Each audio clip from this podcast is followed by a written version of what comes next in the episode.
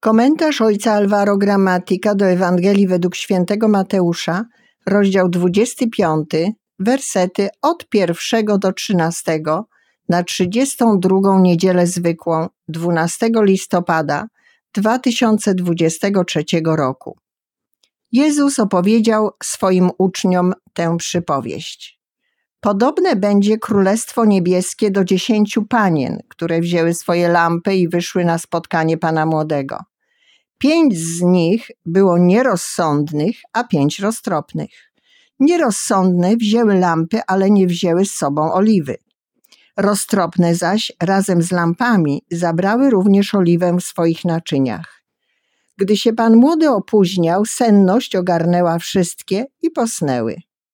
Lecz o północy rozległo się wołanie: Oto pan młody idzie, wyjdźcie mu na spotkanie. Wtedy powstały wszystkie owe panny i opatrzyły swe lampy, a nierozsądne rzekły do roztropnych: Użyczcie nam swej oliwy, bo nasze lampy gasną. Odpowiedziały roztropne: Mogłoby i nam, i wam nie wystarczyć. Idźcie raczej do sprzedających i kupcie sobie. Gdy one szły kupić, nadszedł pan młody. Te, które były gotowe, weszły z nim na ucztę weselną i drzwi zamknięto.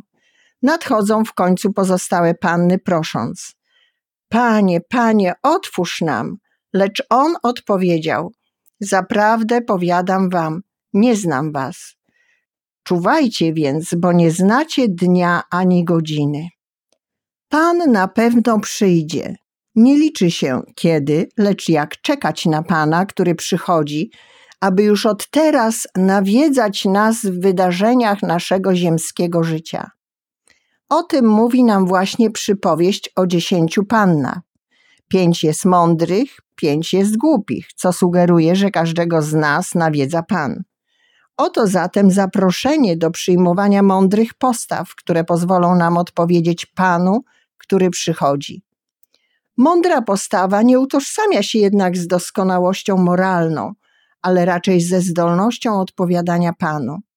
W rzeczywistości wszystkie dziesięć panien zasypia w oczekiwaniu na przybycie Pana Młodego. Słabość jest częścią naszego życia. Zawsze pozostaniemy słabi i potrzebujący miłosierdzia. Wszyscy jesteśmy grzesznikami. To oczekiwanie wyczerpało wszystkie dziesięć panien i żadnej z nich nie udało się czuwać, czekając na przybycie Pana Młodego. Oczekiwanie osłabia każdego i nie można za to winić tych panien. Nasza walka nie polega na wyeliminowaniu słabości, ale na umiejętności mądrego reagowania na wołanie zwiastujące przybycie oblubieńca.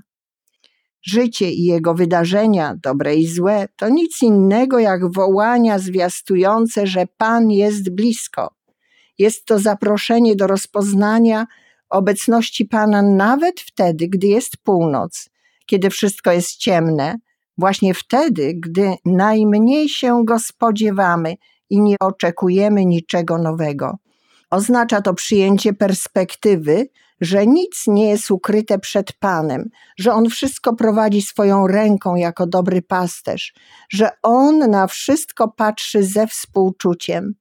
Zawsze jesteśmy w Jego rękach. W każdych okolicznościach konieczne jest natychmiastowe zapalenie naszej lampy, tak jak uczyniło to dziesięć panien, a do tego potrzebna jest oliwa. Naszym zadaniem nie tyle jest czuwanie, ile zapalenie lampy, gdy Pan młody przyjdzie i wyjście mu na spotkanie. W tym miejscu przypowieść wskazuje na fakt, że lampy zgasły i skończyła się oliwa. Tylko pięć mądrych panien miało zapas oliwy, więc zapaliły lampy i poszły z panem młodym. Oto roztropność, o której mowa w przypowieści. Mieć zapas oliwy. Ale czym jest ta oliwa, która służy do zapalenia lampy, która zgasła podczas oczekiwania? Zapas oliwy pozwala nam zacząć od nowa i wstać, aby spotkać się z Panem, gdy przyjdzie nas nawiedzić. A tym, co nam pomaga, jest modlitwa i pomoc naszych braci. Tak było również w przypadku Jezusa, który w najciemniejszej godzinie w ogrodzie Getsemani udał się na modlitwę ze swoimi uczniami i poprosił ich, aby zostali i czuwali z nim. Dla Jezusa był to mroczny moment, który potrafił jednak zinterpretować jako nawiedziny Ojca, które poprzedzały Jego zmartwychwstanie. Z pewnością nie było łatwo zapalić lampę i pójść za wezwaniem Ojca, aby iść ku śmierci na krzyżu i widzieć w niej wypełnienie obietnic. Potrzebował oliwy, intensywnej modlitwy i bliskości apostołów. Modlitwa i bracia pozwalają nam czuwać, właściwie interpretować nawiedzenie Pana w sprawach ludzkich, mając pewność, że On będzie u naszego boku.